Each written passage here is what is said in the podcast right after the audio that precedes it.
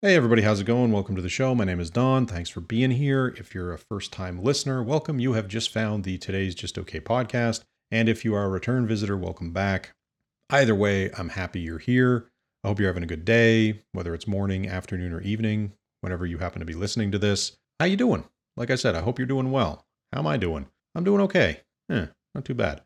Topic today is going to be mentorship, a sort of underrated and underappreciated tool in both professional and personal lives. I think this is one of those things that we should all we should all have the opportunity both to be a mentee, someone who is getting the benefit from a mentor, and then later on down the road to be a mentor and help someone who's coming up behind us. I think it's it's one of the most valuable tools whether or not it's in your professional capacity or your personal capacity and I definitely think that it is underutilized in both of those areas. So, going to talk about that in a little bit as well. I've got a book review for an oldie but goldie. Uh, it's called The Patron Saint of Plagues by Barth Anderson.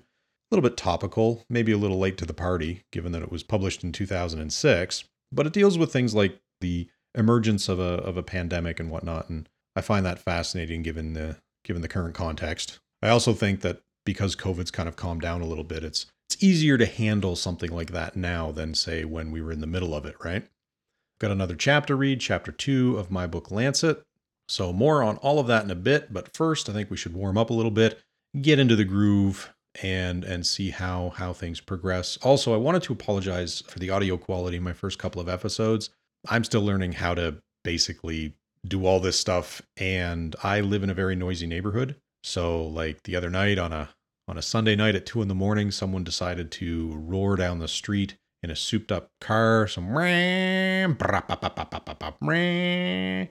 literally at two in the morning on a Sunday. Like, why would you do that to anybody? But such is life, I guess you could say. That's just how it is around here. So I am trying to balance the background noise that just exists around me and the audio quality that you guys get. And I don't think I've got the mix just right yet, but hopefully this week will be better than the last two, and every week will be a little bit better going forward. I think probably I'm just going to have to leave some of it in because it's it's too noisy and the filters that I use, whether I'm using like NVIDIA broadcast or something like that, they do a lot of weird things to the voice. You know what I mean? They they make it sound kind of like you're in a fish tank or something. So I don't really like that sound.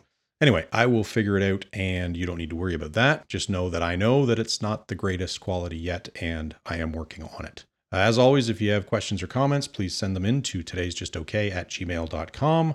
I will get to the ones that I can that are sort of relevant to the podcast or what we're talking about or that I think are interesting or timely or whatever. And if you don't hear your your question or your comment on on the air, you know, it just may not fit with what I'm talking about that week. So don't be shy. And in addition to that, what I would also say is that if you're enjoying the podcast, please think about subscribing and sharing it with your friends and so on, because that's the only way something like this grows, honestly, is if it gets out there. So by all means, I would appreciate it if you you shared and shared alike, so to speak, if you think that what I'm doing is interesting. All right, moving on. We are into the holiday season now. So hopefully you are kind of prepping for that and you're going to have some time off, whether or not you celebrate the sort of dominant the dominant holiday. Um, it was funny. My wife and I were sitting on the couch the other day and we were singing Christmas songs because that's what we do. We're kind of nerds that way. She started singing, You better watch out. You better not shout. You better not cry. I'm telling you why. And then I piped in, COVID is coming to town. it's just in time for Christmas, and every time we go out, I just I see more people coughing and sneezing and and just kind of dealing with flus and colds and potentially COVID and all the rest of it, right?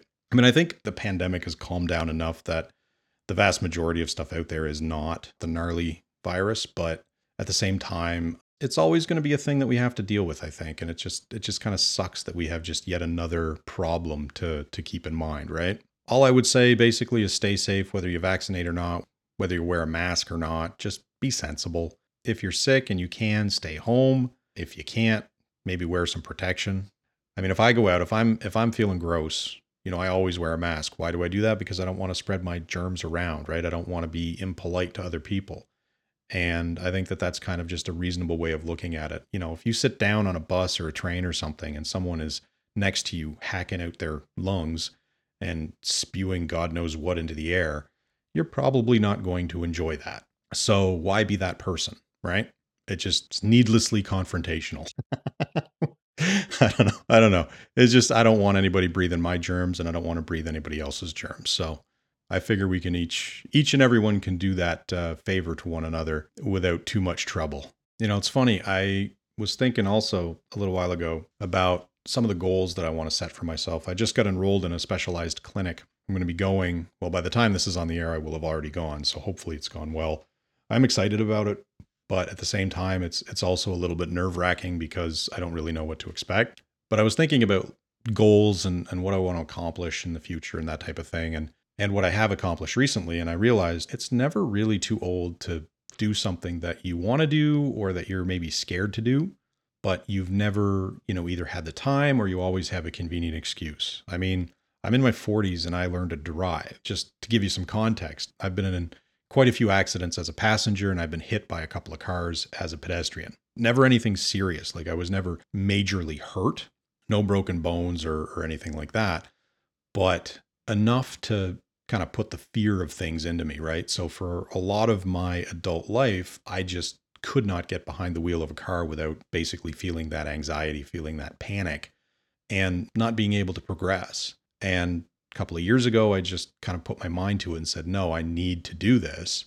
So I wrote my first test, took my first driving test, took my second driving test, and now I'm fully licensed and relatively comfortable when I drive. I mean, there's always going to be someone pulling a U-turn in a in an intersection on a red light while everyone else is just confused, but I think having developed and practiced that skill, I can now recognize dangerous situations with relative frequency, with relative ease, and and adapt and move out of the way for them. I mean, like it's not every day that you run into a biker gang driving down the road and one of them decides to cut people off because they want to stop on the side of the road with a bunch of their buddies and literally every car on the road immediately slams on the brakes in front of you because they don't want to hit this guy and potentially get in trouble. So what do you do, right? You you either rear end the guy in front of you or you pull off to the side so that you've got more room to maneuver. You know, just things like that. It's it's interesting that probably 2 or 3 years ago that would have turned me off to driving completely and now I look at it and I'm like, okay, I can handle something like that. It's going to stress me out. I'm not going to be comfortable, but at the same time, I can get through it. Remember, no matter what you are feeling in the moment, your brain has a surprising capacity to manage and deal with stress and get you through. It's just a matter of pushing the right amount, not pushing too hard, not pushing too little, just kind of finding that balance between total total fear, total panic and total comfort and just getting yourself through that component of it. So, yeah, I don't know. I just that's probably the the most interesting thing I could think of that I've that I've done recently that has a a positive feel to it. Anyway, I thought it'd be nice to share. So, moving into the topic of the day, mentorship, the unsung hero in my view of personal and professional development. And I don't think this is really a topic that has an argument for or against, right? Like, I don't think it matters what side of the aisle you are on, whether you're a progressive or conservative voice or anything like that, or whether you lean one way or the other. I just think mentorship is generally speaking a positive experience as long as everyone involved is approaching it seriously. I mean, if you get a mentor who doesn't care or a mentee who doesn't care, then obviously it's not going to work. But if both parties are invested in the process, it really can be an incredible experience for both sides of it. And I really do think that anyone can be a mentor and anyone can be a mentee. It doesn't matter how old you are or how young you are. Well, I mean, you know, I don't think a four year old is going to be a mentor, but you know what I mean. If you have lived some time on this planet, if you have experienced some form of hardship, if you have ever had to learn a skill and work a job or whatever, right? I don't care whether you're at the top of the chain or at the bottom of the chain. If you've been around a while, you've got some wisdom, and sharing that wisdom can help someone avoid a lot of the pitfalls that befall most of us simply by osmosis, right? You get you get the benefit of someone else's experience, you get their stories as well as, you know, your own take on it, and then you then apply all those lessons. right? You take the good and leave the bad because not everything is going to hit, but what does hit, what does suit you, you're going to find to be helpful. So, I'm going to talk about my own personal experience and the benefits uh, to both parties. So, both the mentor and the mentee. I think why we need more of this process in everyday life and offer some tips on how to approach it with realistic optimism, make it the best experience you can get out of it.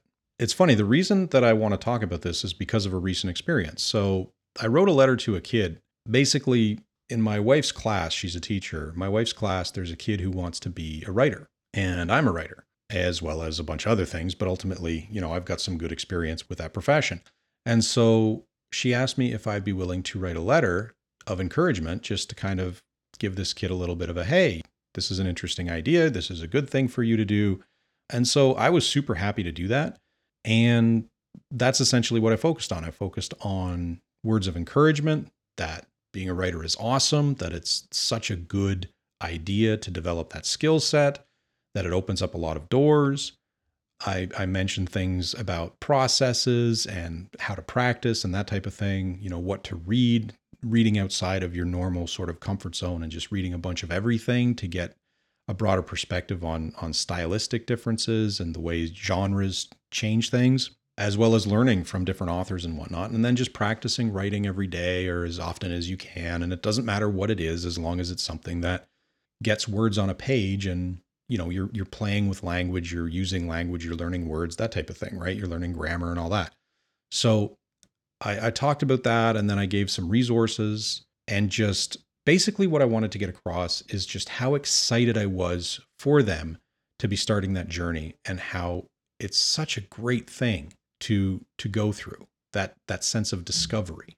Because I don't think it's necessary to do the the negative stuff now especially in a kid who's like in grade 6 or 7 or whatever right? Like I don't think it's right to try and temper their expectations at this point because they're just starting and they're going to learn that later right now is the important foundation building point build up their confidence give them that little push in the right direction and then see where they go with it. Because if a kid really wants to be a writer, you know, they're going to do that over time. And if we say, oh, well, you know, you, you got to be careful, blah, blah, blah, you know, you try to protect them, but at the same time, discourage them, what are the chances they're going to put the effort in or they're just going to say, oh, that was stupid, or oh, I shouldn't do that, or oh, I can't tell that person anything because they think my ideas are dumb, right? That's why I focused on the positives. That's why I focused on just opening that door and saying, yeah, have at it. It's a great idea. And here's some stuff that you can use to improve your improve your capacity. Again, part of the reason I said that was because when I was their age, I wished someone would have said the same thing to me. Right? My experience, like number one, I didn't know anybody who was a writer, so I couldn't ask them for any kind of help. And number two, a lot of the people that I talked to didn't have positive things to say about it because either they didn't know what the industry was about or they wanted to protect me or they thought it was a dumb idea and that I should focus on working a real job or whatever, right? But I was a kid. I was not even like I think I was like 12 or 13 at the time and I didn't need to hear that then. Life life brings up its own problems for you eventually. You're going to learn those lessons regardless. So when you're a kid, it's important to get that positive that positive push when my wife told me about the effect that that letter had on the on the kid, it was awesome. You know, they were they were happy. They read it. They were super excited. They started looking at the resources during class while they were supposed to be learning. So I mean, my, you know, it's not exactly what you want as a teacher, but you know, that made me smile. It made my day to know that something that I had put down was going to have a positive effect on a person and and make a little human a little bit more happy and a little bit more excited for their day-to-day experience, right? That's why I say that both parties can can benefit. What you put in, you get out of it. I guarantee you. If you do it from the perspective of helping someone and learning as much as you can, you're going to get out of it just as much as you put in. Now, years ago, before the pandemic, I also mentored a new professional. So, where I work, we have a very formal process of picking mentors and picking mentees. And you know, it's been identified as an organizational requirement or an organizational goal to develop talent because I work in a unionized environment, a unionized administrative environment, which is somewhat rare these days. But one of the things that was identified in one of our many sort of annual feedback cycles was that a lot of junior people did not see how they could progress to senior level roles. And so this program was created to do that. And I mean, I was 38, 39 at the time. And, you know, I was talking to a 23, 24 year old who was literally just out of school. This was kind of their first real job, so to speak, quote unquote. I mean, every job is real, but this was their kind of career path, right? And I think the biggest contribution I made was just presenting options, showing that the kinds of things she could do just with what she knew and had already in terms of her degree and some of the experiences, right, opened up a lot of paths that she wasn't aware of, that she had a lot of transferable skills, that she shouldn't overcomplicate higher level positions or overestimate the requirements when the reality is is that most people can learn most jobs with the right tool set. It's just really a matter of practice and, and opportunity. And it was interesting to see because, you know, during our conversations, I could see that light bulb kind of go off in her head, and she had no idea how many paths were open to her. She bluntly stated that no one ever explains that. And it really bothers me sometimes that we're not more involved in helping younger people figure out how the world works. Right? There's there's constantly news stories about how millennials or exennials or whatever they're called now, whatever the new buzzword for the newest generation is, right? How oh they're ruining this or they're destroying that. And I'm like, well, no. We were raised into this world by people and if we are changing how things are done, the question falls on well, who taught us what we know and why? and why are we rejecting what was happening before as opposed to continuing on with the with the process right if we're not having children why is that is it because we don't want them or is it because we can't afford them right there's there's a different way of looking at things and when you flip things around a little bit it makes it easier to understand where someone's coming from so it was really interesting for me it was interesting to see that the problems that i had when i started 20 years before were exactly the same that uh, that she was now dealing with right and I, mean, I know that we're supposed to figure some of this out on our own, right? It's part of that personal growth business and all that. But there are plenty of people who have that advantage out of the gate. I mean, if you have parents who prep you, or if you have friends or family or whatever, or contacts in positions that you want to get into, you have an advantage over people who don't because you have that built in source of knowledge. I mean, this happens all the time. So, giving someone who doesn't have that a little extra pointer in the right direction is kind of awesome. It warms the heart, so to speak, right? I didn't really teach her anything specific because it was my first mentorship as a mentor, and we didn't really have a lot of time to meet with each other. Unfortunately, I got sick kind of about halfway through it. I was very open with her about that and the fact that, you know, my capacity was limited and that if she wanted to go back to the program and get a different mentor, she probably should because they'd be more able to interact with her on a regular basis. But from what I understand, by then she was already applying for new jobs. And I think she, you know, in short order, she got a much higher paying position and is doing very well. So I'm, I'm very pleased with that, right? So even if things go wrong, they can still be a win. It's all a matter of how you approach it how honest you are with one another. And, you know, even though I couldn't offer the level of support that I should have, just telling her that I couldn't do that and then offering her a way to remedy that, I put the ball in her court, but I gave her options, right? I didn't just say, okay, well, it's your problem, not mine. I said, okay, here's what my limitations are. If you want to you know, continue in this program with someone else, totally cool. Happy to arrange that. But if not, if you still want to like occasionally talk to me, that's that's fine as well. And she just kind of took off from there and, and did her thing. And really that's that's the best thing you can see as a mentor is someone who is, you know, driven and interested, picking up on on that independent sort of okay i can apply this to my own life and and then just running with it and doing things that you may not expect right now, going back even further, years and years before that, I was mentored by a senior manager.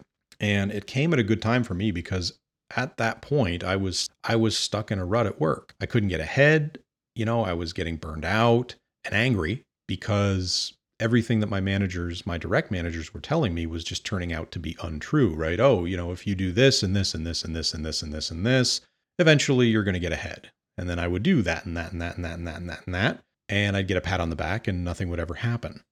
Right. And I think that that's one of the things that kind of sucks about working in a professional environment is that sometimes you get people who just want to take from you and they don't really know how to reciprocate. Or they just they do, but they they don't value you enough to do that. I think I need to do a bit of a sideline here because right now I work in a really good place. I work for really good people. I work for a very in my view important organization that does incredibly important work for a lot of people just helping helping in day-to-day lives. And I want to be clear here that nothing that I'm about to say is meant as a criticism of, of where I work now, because again, I love the people that I work with. I love the people that I work for. I like the organization that I'm at. I'm very happy with how it's run and what we do. So these observations about the kind of negative aspects of, of people are really just they're isolated incidents they take place over the period roughly of like 20, 25 years. They include everything from jobs where I was just starting out to jobs that I was doing while I was in school. And they're kind of mishmashed together, right? Because I'm relying both on memory and also just trying to condense things down into a format that that works for for the podcast. So I just think it's really important to make sure that that's clear right at the outset. So as I was saying, I was, you know, stuck and I couldn't get ahead and I was starting to get burned out and angry. And the mentorship opened up. And one of the great things about the mentorship program where I work is that it doesn't really rely on your manager. Or rather, if your manager denies you the opportunity to participate, it actually reflects poorly on them. And so, you know, I did my application and I was ready to submit it. And I went to the I went to the manager and basically said, look, you know, this is what I want to do. And they said, oh, well, you know, you can't do that, blah, blah, blah. And I said, well, it's an organizational priority. And if you say no, like I'm going to take that to the union and we'll go from there. And so 15 minutes later, I had approval and away we went, right? So again, like it sucks that sometimes you have to push back against the people who should be developing you to begin with. But if you do get yourself into that position and you do have the benefit of some kind of organizational training program or if you do have the benefit of a union or something like that, usually there is some way to overcome those limitations. And I mean, if not, it's time to start looking for a new job or a new place to work because obviously the place you're working doesn't look at you as a, as a, a key component to their success. Now, that mentorship really did breathe new life into me, you know, in terms of just how I felt about what I was doing. And it learned me some very important lessons. You know, one of the things that we talked about was what an employer was looking for in people in terms of their personalities, in terms of their problem solving abilities, how to build skill sets in necessary or needed areas, whether that's through school or special projects or work you were already doing, and just how to translate that into resumes and interviews so that people realize, oh, you can actually do more than what what's on paper. And it's a huge component that we often underestimate the relevance, right? The relevance of our current work or our current experience, things that we've done in our private lives, things that we've done in our professional lives when applying for higher level positions. We can sometimes overestimate the complexity at the level above us. And this process gave me a much needed reality check. So I'm hoping that if you are in the same position, if you just give yourself that reminder, right? It's not out of the realm of possibility. If you can do 60% of what's on that resume, you're qualified for the job. The question is, how do you close the remainder? How do you close that 40% gap, right? That's where the creativity part comes in. And that's where the mentorship is what really kind of helps you. Um, one of the other things that the senior manager helped me do was how to identify people who were trying to keep me down. So I'd already kind of learned a bit about that because, again, you're always going to run into people. So whether they're coworkers or supervisors or whatever, they're not going to want you to progress in your career for one reason or another. And I think it's just ass backwards, in my opinion, that mentality. But there are plenty of people who either feel threatened by someone coming up or they want to keep you where you are because you make their lives easy and they'll block you. They'll tell you to put in your time. They'll tell you to just keep at it. At a boy, you'll get your opportunity later, blah, blah, blah. You know, they won't write you references or they're, they won't answer calls from other managers asking about you. Or they'll tell them that, you know, oh, you're not a great worker, this, that, and the other thing. They won't tell you about opportunities, you know, in your own division or tell you that you know if those opportunities do come up and you you ask for permission to apply or whatever depending on you know how your organization handles those things they'll deny you that right or they'll pull you back before you can set down roots in another position i work in a place where there's a whole bunch of umbrella groups all tied together and if i stay within the organization and i want to progress it's mostly by being loaned out to other departments until a permanent spot opens up. So it's basically all contract work. And then whoever owns your home position, right? Whoever that is, the manager in charge of that position has the capacity to basically dictate your future in many ways. Now, there's lots of organizational policies in place that basically say, okay, you need to help people progress because that's an organizational goal. But a lot of a lot of managers, well, I shouldn't say a lot of managers, some managers don't like to do that because they like things stable and they like to avoid having to do recruitment and all this other stuff. All right? Or getting people to integrate with their with their teams and that type of stuff, right? Because it depends on it depends on the personalities that you have in your office. But once you have a good group of people, I mean, why do you want them to go away? You don't. But at the same time, as a manager, you have to recognize that if you don't allow people to go away and do other things, two things are going to happen.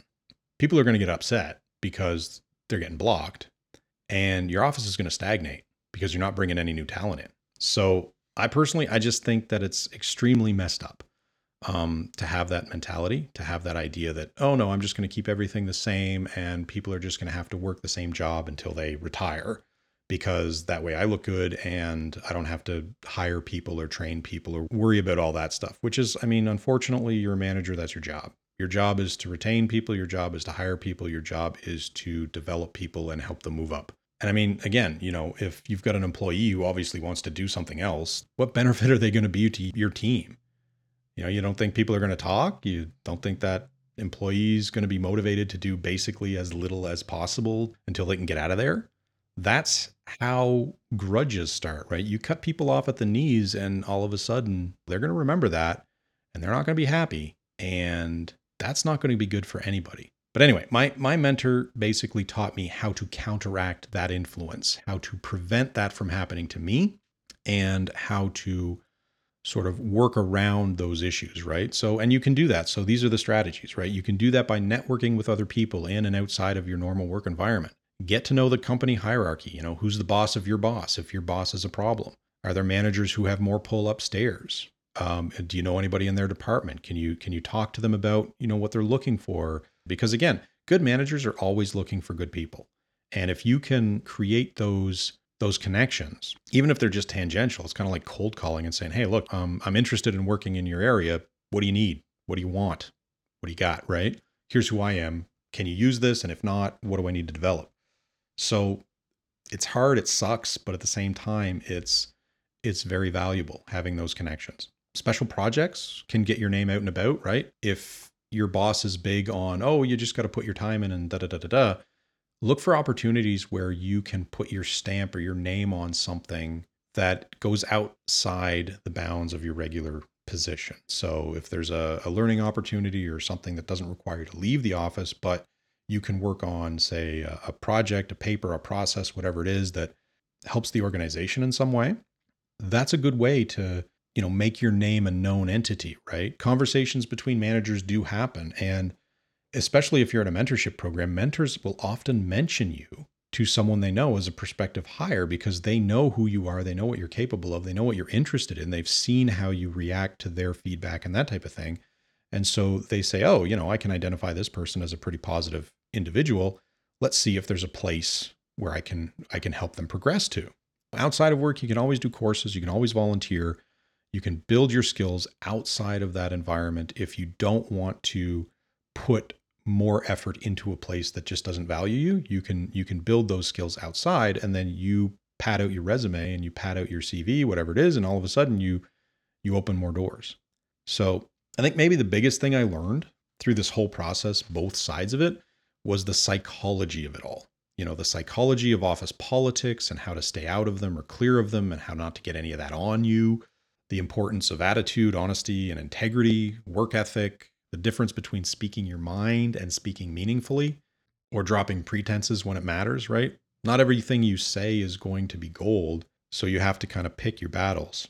And not everything that you like or dislike needs to be mentioned. But at the same time, it's important to know when you can drop the persona and just be just be real and be who you are.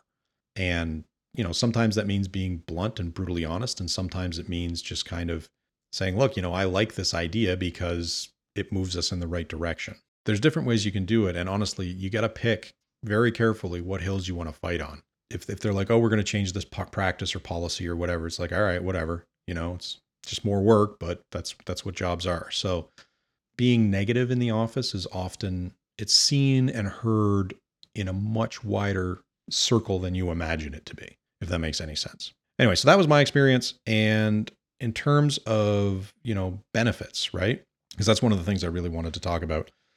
What benefits are there beyond what I get out of it?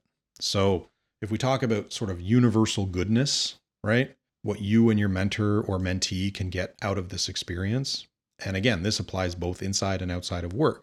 So don't think of this conversation as just applicable to professional environments, even though that's kind of what I'm talking about here. It's great for hobbies, it's great for talents. You know, if you want to learn how to do woodworking, if you want to learn how to sing, if you want to learn how to play an instrument, if you want to learn how to draw, if you want to learn a trade or something like that. I mean, think about think about skilled trades, right? That's completely slipped my mind when I was preparing this, but ultimately they're built on mentorship. Like that's what the apprenticeship journeyman master relationships are, right? And I think probably in entertainment as well.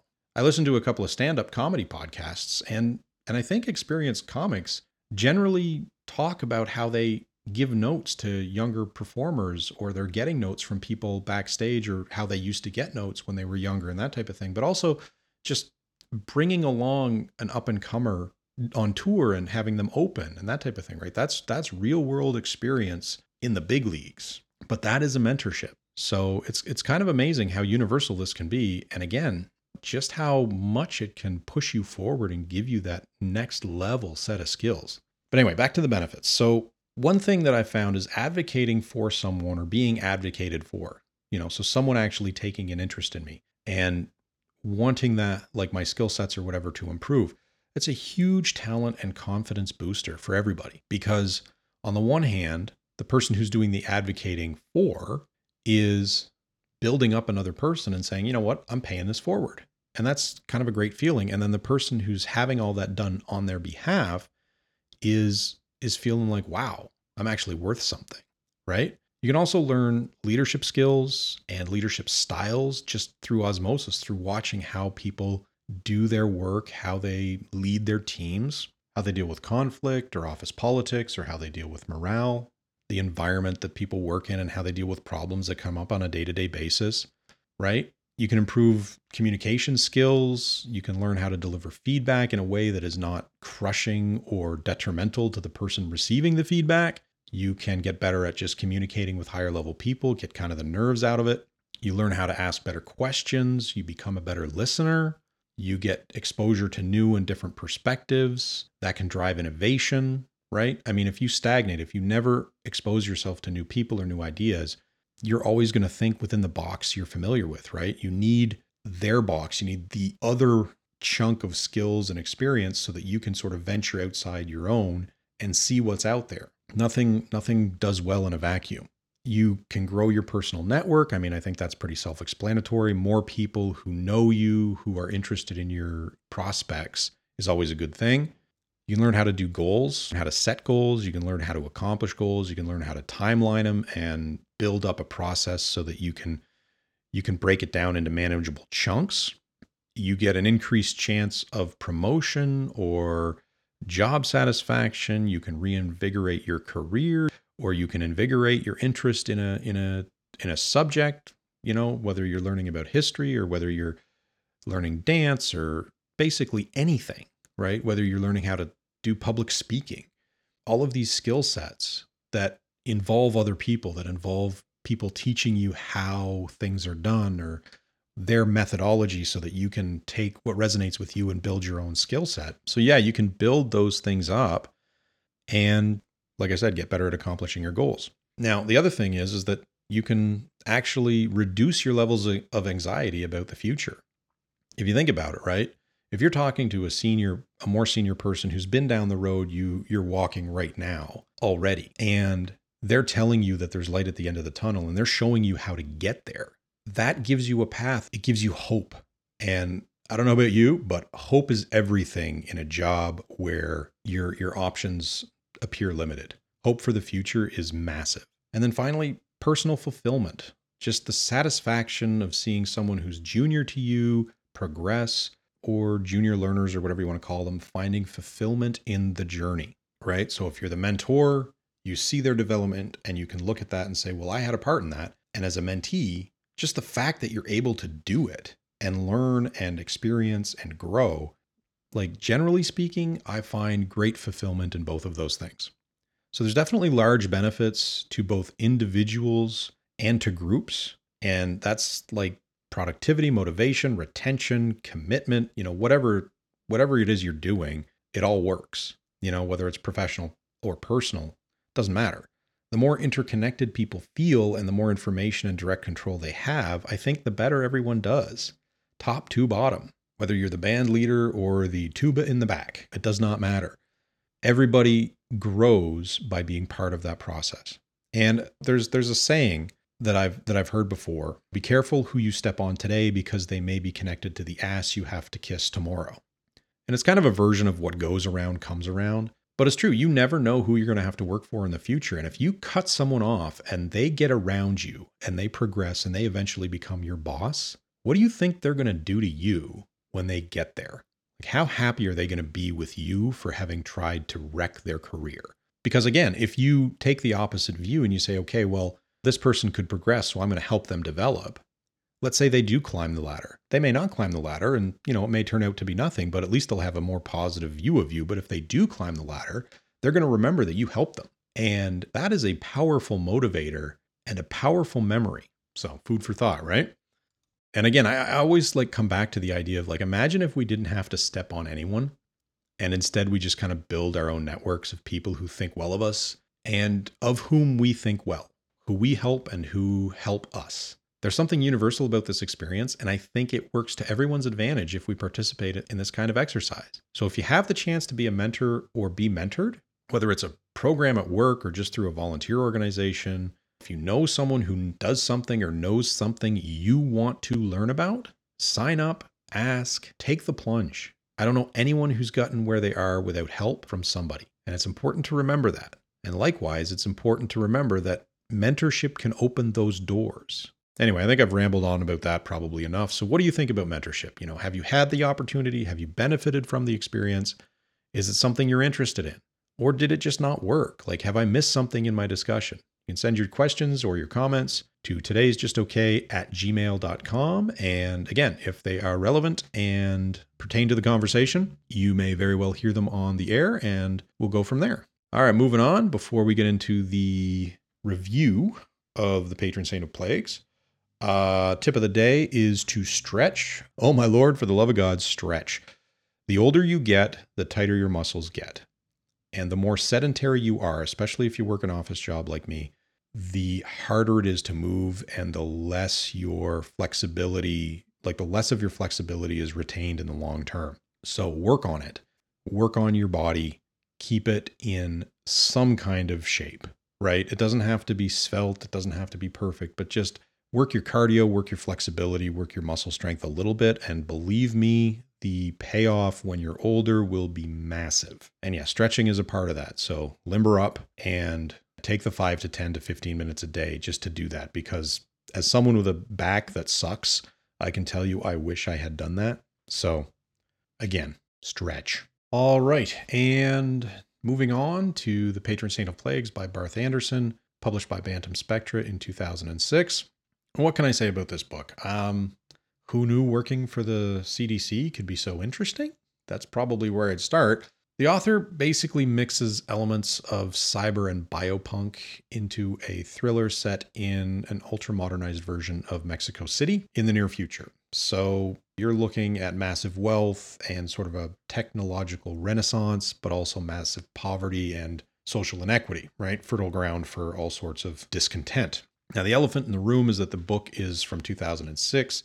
So it qualifies as what I call an oldie but goldie because it's, you know, it's on the older side of, of fiction. But at the same time, you know, as much as the science has evolved since this book was written, especially in the area of pandemics, unless you're a doctor or someone who does a lot of research in that area, and I don't just mean Googling things, I don't think you're really going to notice much at a whack here. In this novel's version of the near future, a viral pandemic explodes on the streets of Mexico City, leaving wholesale death and suffering in its wake, while a team of doctors led by one Henry Stark, that last name Stark gets a lot of mileage, I think, in this day and age, desperately tries to figure out where it came from so they can create a vaccine. And it's got a lot of really good stuff here, right? It's got a dystopian dictatorial government, a messianic nun with an army of discontented followers, and a shadowy killer bent on unleashing a genocidal plague. Now, this book takes a hard look at human augmentation and genetically modified viruses and the potential for targeting people based on those augmentations.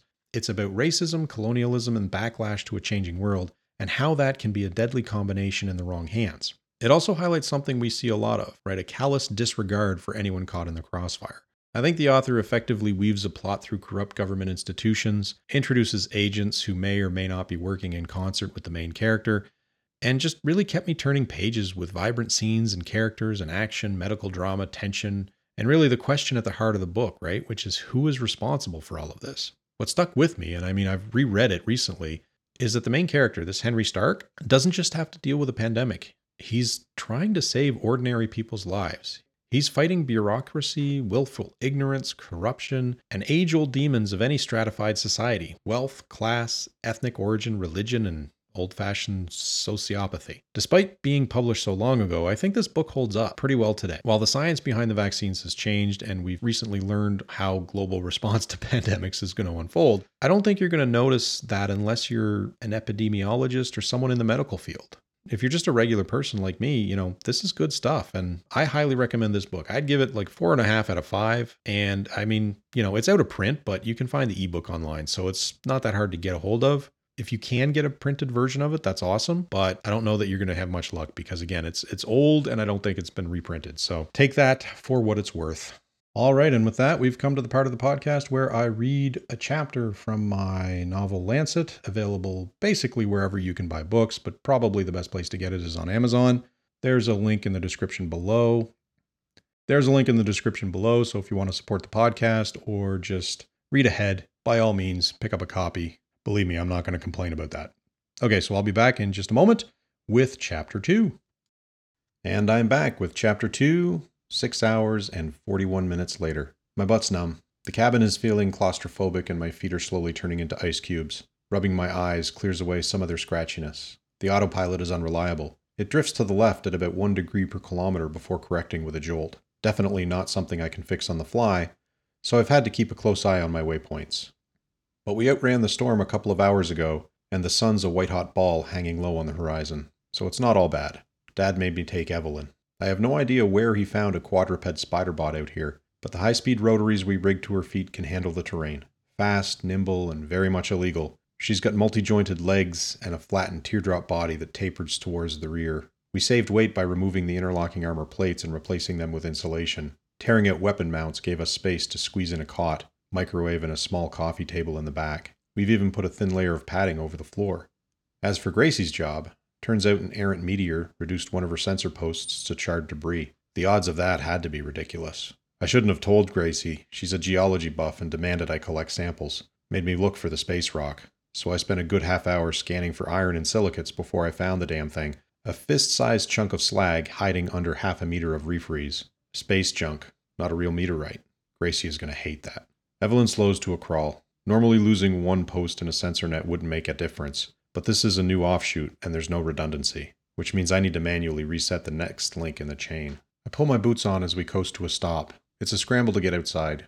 Cold eats at my cheeks, and the world dims as my lenses polarize, blocking out the harsh light before my pupils contract to pinpricks. Trails of fine snow drift around my legs, finding and filling my shallow footprints. The wind never stops out here. It just scours the ice, packing the fresh snow down until it's crunchy. Otherwise, it's deathly quiet, empty. I mutter against the isolation as much as the cold, complaining to myself as I clip onto Evelyn's winch line. Fissures in glacial ice can hide anywhere, and I'm not keen on dying at the bottom of a hole. I make my way over to the post and brush off the access panel.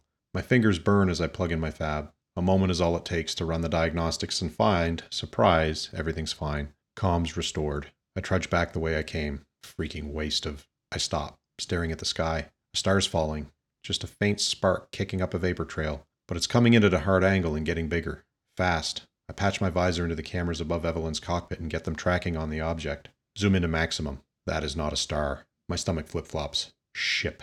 No one pulls re entry that steep, not when they have a choice. There's white fire licking her nose, the kind that finds the tiniest cracks in the insulation and incinerates you from the inside. But it's shedding speed fast. The fire winks out and turns into black smoke. I can't move as it screams past overhead, sonic booms rumbling like thunder. Evelyn's targeting laser pings its hull.